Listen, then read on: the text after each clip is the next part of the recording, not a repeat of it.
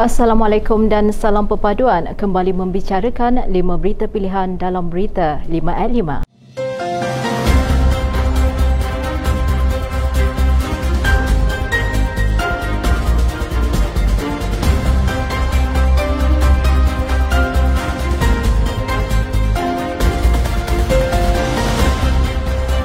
Timbalan Presiden AMNO Datuk Seri Muhammad Hassan mengingatkan rakan-rakan Kabinet AMNO yang berada dalam kerajaan untuk terus menunjukkan prestasi terbaik di samping membawa agenda parti bersama.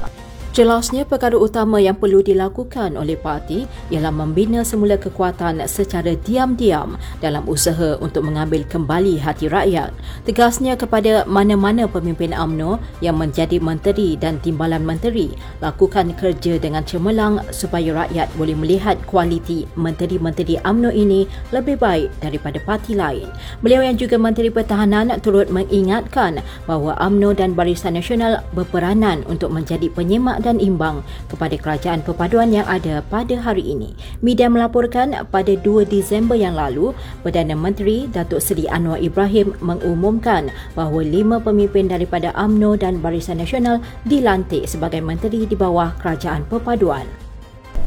Barisan Nasional dan Pakatan Harapan Kedah dijangka dapat menyelesaikan perkiraan pembahagian kerusi Dewan Undangan Negeri di negeri itu selepas sambutan Aidilfitri. Pengurusi Badan Perhubungan UMNO Kedah, Datuk Seri Mazir Khalid berkata, sesi suai kenal diadakan dalam kalangan pimpinan Barisan Nasional dan Pakatan Harapan di peringkat bahagian dengan semua pimpinan parti komponen dari kedua-dua gabungan itu duduk semeja.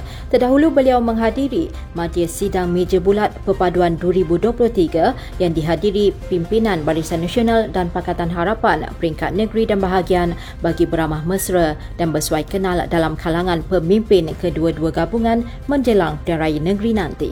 Beliau berkata selepas sesi meja bulat yang diadakan semalam, Barisan Nasional dan Pakatan Harapan akan membentuk majlis pimpinan perpaduan di peringkat parlimen ataupun bahagian bagi menentukan gerak kerja menghadapi Pilihan Raya Negeri.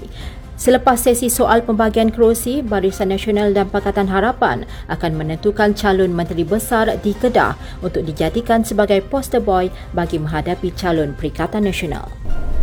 Ketua UMNO Bahagian Pasir Mas Nur Haridi Muhammad Nur berpandangan keputusan pemilihan UMNO 2023-2026 memberikan kelebihan tersendiri kepada UMNO dan Barisan Nasional dalam mengharungi cabaran terutamanya menjelangnya pilihan raya. Ujarnya pemilihan UMNO baru-baru ini membuktikan bahawa UMNO terbuka dalam peralihan kepimpinan bahagian yang berpengalaman sekaligus membawa nafas baru kepada parti keramat ini.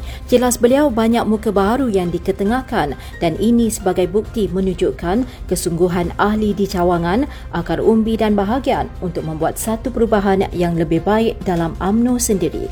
Beliau yang pernah menyandang sebagai Ketua Pemuda AMNO Negeri berkata, sebaiknya gerak kerja perlu dilakukan dalam mendekati golongan muda termasuk pengundi pertama kali bahawa pentingnya mereka mengundi ke arah yang lebih baik untuk masa depan negara. Pergerakan Pemuda UMNO Malaysia semalam mengakhiri jelajah Ihya Ramadan Pemuda yang diadakan melibatkan seluruh negara. Ketuanya Dr. Muhammad Akmal Saleh meluahkan kesyukuran kerana jelajah tersebut berakhir dengan jayanya di tiga buah negeri di Pantai Timur iaitu Kelantan, Terengganu dan Pahang di mana jelajah tersebut melengkapkan ke seluruh 13 negeri sebelum menjelangnya Hari Raya. Beliau turut meluahkan penghargaan kepada seluruh kepimpinan pemuda negeri yang begitu komited dalam memastikan kelancaran program tersebut di tempat mereka meskipun dimaklumkan secara saat akhir. Beliau yang juga Ketua UMNO bahagian Jalsin memaklumkan bahawa jelajah seumpama ini akan terus dilaksanakan sebagai agenda memperkukuh sayap parti itu di samping mengeratkan silaturahim dalam kalangan mereka. Rakyat Malaysia khususnya ahli parti AMNO disarankan agar menjadikan lebaran sebagai peluang untuk merapatkan silaturahim bersama keluarga maupun sahabat handai. Naib Ketua Wanita UMNO Malaysia, Datuk Noliza Abdul Rahim berkata, beliau turut mendoakan agar Aidilfitri yang tiba pada tahun ini dapat diraikan dengan suasana penuh meriah. Beliau mengharapkan agar lebaran kali ini dirayakan dengan sebaik mungkin sebelum kembali bekerja keras untuk menghadapi pilihan raya negeri yang akan tiba tidak lama lagi.